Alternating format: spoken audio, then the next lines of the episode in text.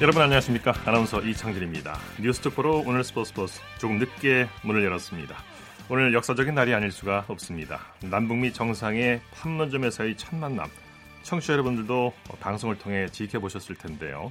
정전선언이 있은 지 66년 만에 처음으로 남북미 3국 정상이 판문점에서 만남을 가졌습니다. 그 자체가 또 하나의 역사라고 할 수 있겠죠. 2019 국제축구연맹 20세 이하 월드컵에서 골든볼 수상으로 한국 남자 축구 역사를 새로 쓴 이강인 선수 소속팀 스페인 발렌시아를 떠난다고 합니다. 현지 언론에 따르면 발렌시아가 이강인 선수의 임대 이적에 대한 가능성을 제기했다고 보도했는데요. 자선 소식 잠시 후 축구 전문 기자와 살펴보겠습니다. 자, 일요일 스포츠 플러스 먼저 프로야구 소식으로 시작합니다. 스포티비 뉴스의 김태우 기자입니다. 안녕하세요. 네, 안녕하세요. SK가 삼성을 상대로 완승을 거뒀네요. 네, SK가 경기 내내 타선이 강한 집중력을 선보인 끝에 14대 7로 크게 이겼습니다. 네. 2위 두산과 승차도 5경기로 벌렸습니다. 예, SK 선발 김광현 선수 역시 에이스 역할을 톡톡히 했죠? 네, 이날 초반 위기가 좀 있었는데요. 역시 좋은 위기관리 능력을 과시하면서 시즌 10번째 승리와 인연을 맺었습니다. 네. 6이닝 동안 8개의 안타, 3개의 볼넷을 허용하기는 했지만 2실점으로 잘 막았습니다. 네. 올 시즌 국내 선수로는 첫 두 자릿수 승수입니다. 네, SK는 선발 전원 안타를 기록했죠? 네, SK가 이날 선발 저안타 기록을 했는데요. 고종욱 선수가 4안타 2타점을 기록을 했고 최정 선수는 4타점을 기록하면서 팀 타선을 이끌었습니다. 이재원 선수도 2안타 2타점으로 뒤를 바쳤습니다. 네, NC는 LG를 큰 점수차로 이겼네요. 네, NC가 홈에서 LG를 9대 1로 누르고 한숨을 돌렸습니다. 네, NC의 최성영 선수 빛나는 투구로 선발승을 거뒀죠? 네, 사실 이날 LG 선발 차우찬 선수와 맞대결이라 좀 부담이 있었는데 오히려 차우찬 선수보다 더 뛰어난 투구를 했습니다. 네. 이날 5와 3분의 2이닝을 던지면서 1실점으로 버티고 시즌 3번째 승리를 거뒀습니다. 네. 불펜도 리드를 잘 지켰습니다. NC 타선이 모처럼 화력을 내뿜었어요. 네, 이날 13안타에 홈런 2개를 기록하면서 LG 마운드를 두들겼습니다. 네. 이우성 선수가 홈런 하나를 포함해서 2안타 3타점으로 활약했고요. 박성민 선수도 안타 3개를 때렸습니다. 좀 부진했었던 김성욱 선수가 이날 홈런 하나에 3타점을 기록한 것도 고무적인 대목이었습니다. 네, 이번에는 잠실로 가보죠. 롯데가 두산에게 완승을 거뒀죠?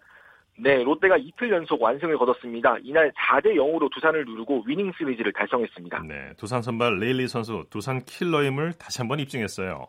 맞습니다. 두산의 강한 공격도 있고 최근 흐름도 괜찮았는데 이날 6과 3분의 2이닝 동안 111구를 던지면서 무실점으로 버텼습니다.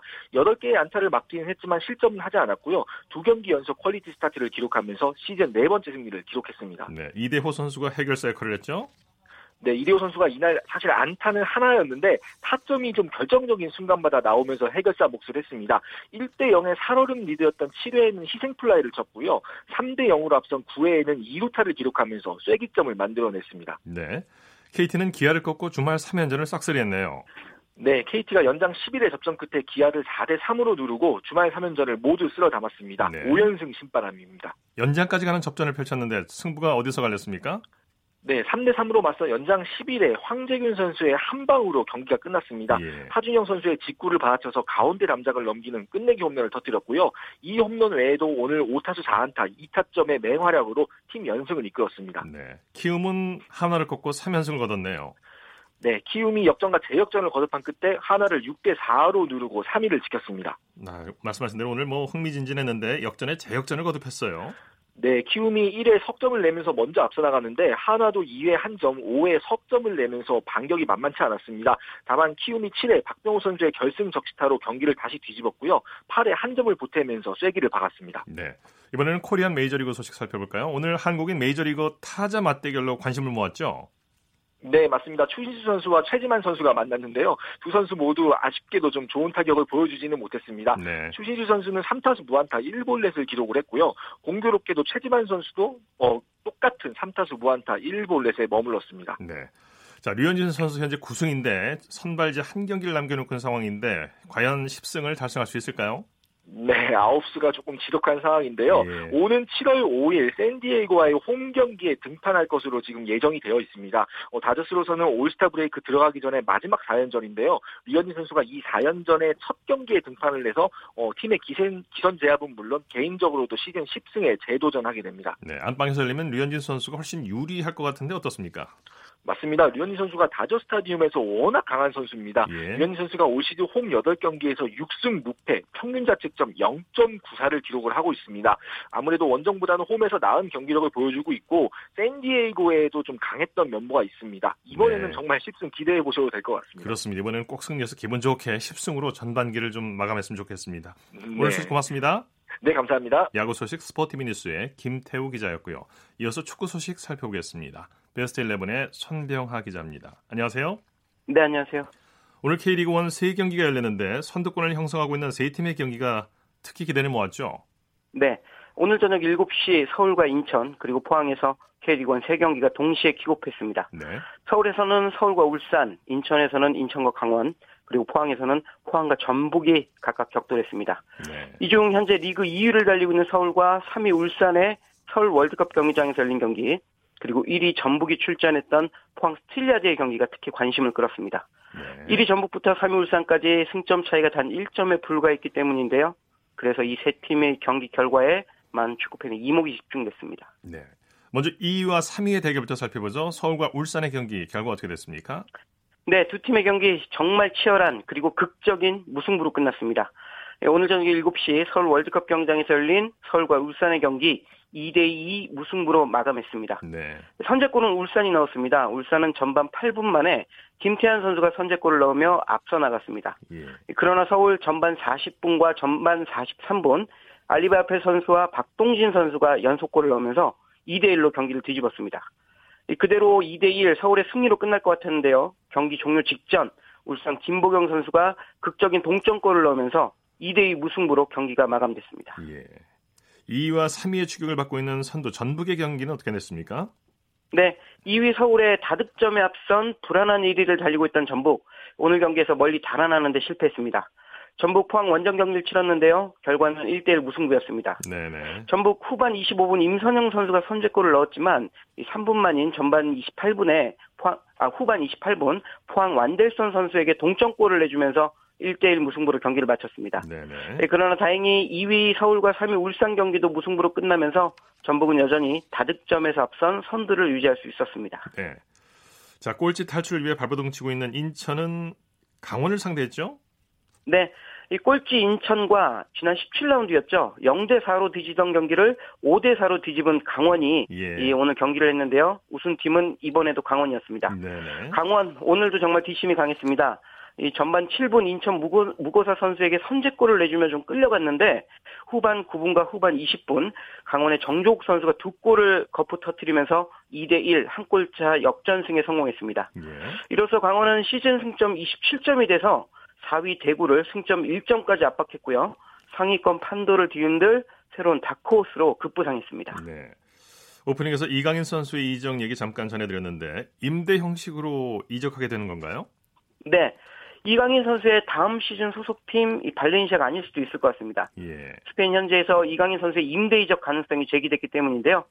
스페인 한 지역지는 발렌시아가 이강인 선수를 더 좋은 선수로 발전시키기 위해 임대 이적을 시행할 것이라면서 현재 발렌시아 1군에선 뛸 자리가 없는 만큼 다른 팀 임대를 통해 선수 기량을 발전시키려 한다는 그런 소식을 전했습니다. 네네. 이 매체에 따르면 이강인 선수가 뛰게 될 팀은 라리가에 속한 레반테나 에스파뇰 등의 이름이 현재 거론되고 있고요.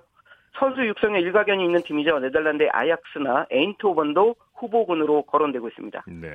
이강인 선수 현재 가장 중요한 것 성인 무대에서 꾸준히 뛰는 겁니다. 과연 다음 시즌에는 많은 경기를 소화할 수 있는 팀을 찾을 수 있을지 정말 큰 관심을 받고 있습니다. 네, 코파 아메리카 소식도 살펴보죠. 드디어 4강 대진표가 완성이 됐군요. 네, 브라질에서 열리고 있는 남미 축구대전 2019 코파 아메리카가 4강 대진표를 완성했습니다. 네. 4강은 삼바 군단 브라질과 탱고 군단 아르헨티나의 격돌, 그리고 이 대회 디펜딩 챔피언이자 3연패에 도전하는 칠레, 남미 축구 변방인 페루의 경기로 그렇게 꾸려지게 됐습니다. 네네. 4강에 가장 마지막에 합류한 것 페루였는데요. 페루는 우리 시간으로 오늘 새벽에 열린 8강 마지막 경기에서 우승후보 우루과이를 승부차기 끝에 제압하며 막차 탑승에 성공했습니다. 네네. 반면 우루과이는 루이스 수아레스와 에디손 카바니 선수 등을 앞세워 우승에 도전했지만 페루를 넘지 못하면서 눈물을 삼키고 말았습니다. 네. 자, 이 브라질과 아르헨티나의 4강전 경기 정말 관심을 끄는 경기 아니겠습니까? 네, 물론입니다.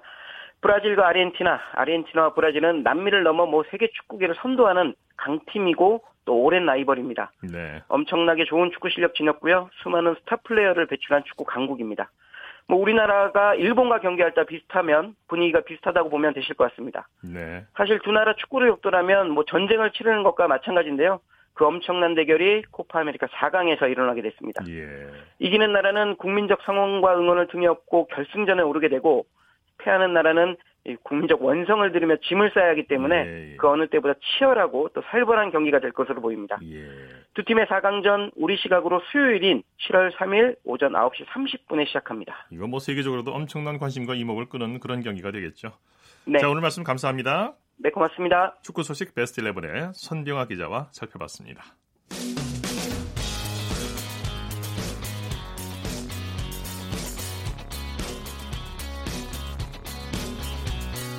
따뜻한 비판이 있습니다. 냉철한 분석이 있습니다. 스포츠.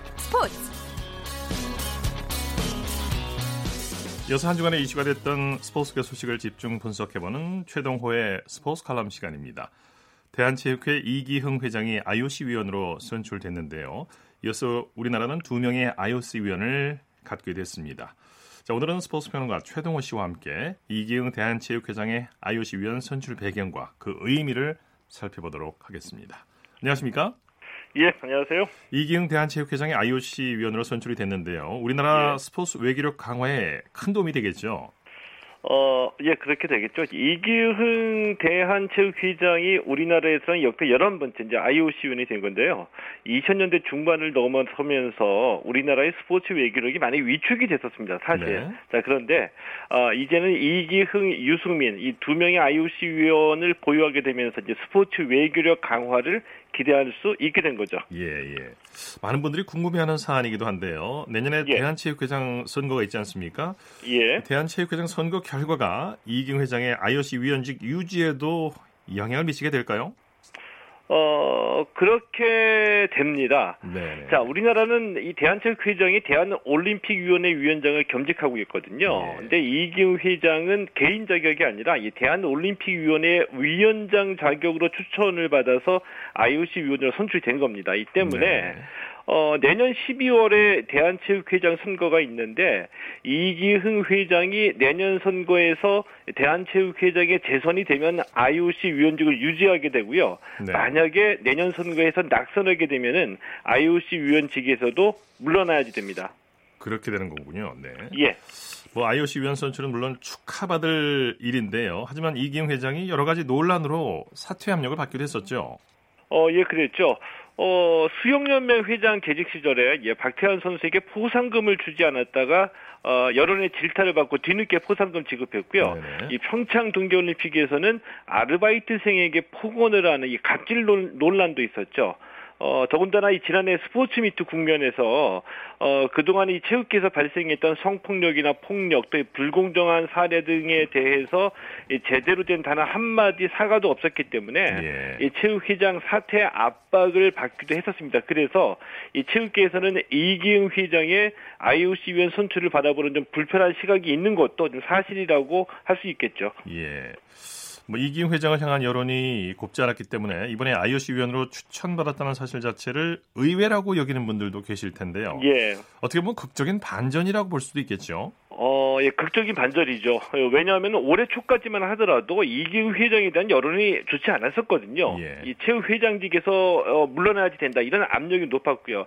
자, 그래서 이 많은 분들이 어떻게 이 극적인 반전을 이뤄냈는지 이걸 좀 가장 궁금하게 생각하고 있습니다. 이 확인할 수 없는 몇 가지 추측도 체육계에서는 좀 얘기가 돌고 있고요.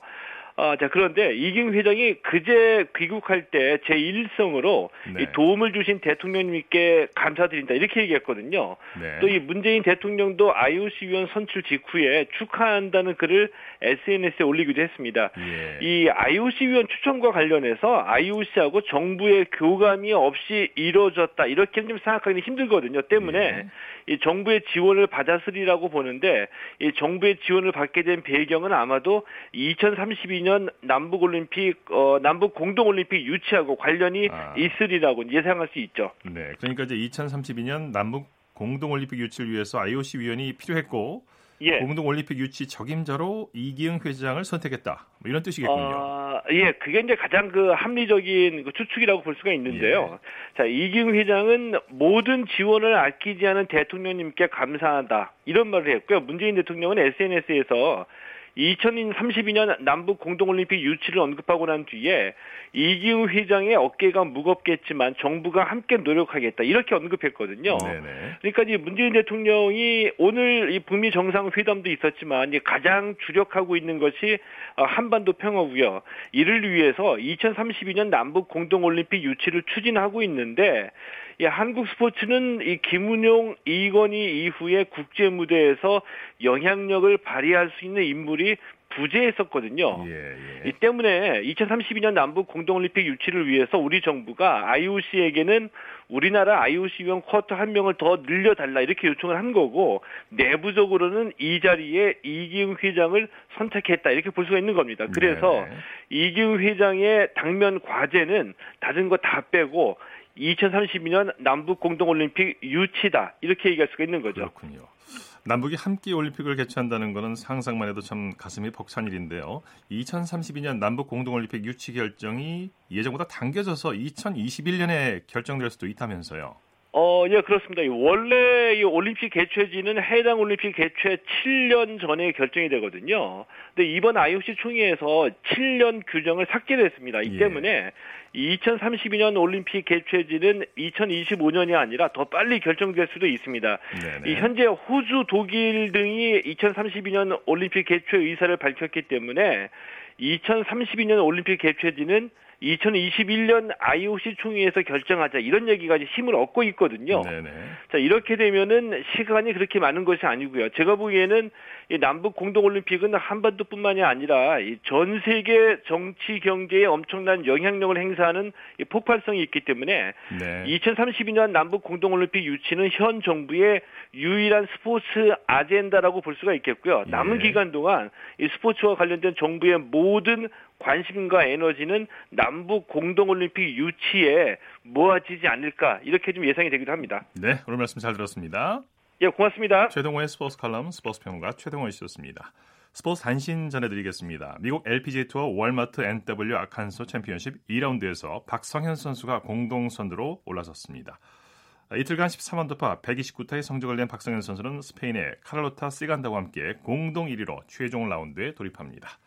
스포츠로 준비한 소식은 여기까지입니다. 잠시 후 9시 50분부터 10시 50분까지 특집 대담 다시 도는 비핵화 시계 한반도 평화의 길이 방송됩니다.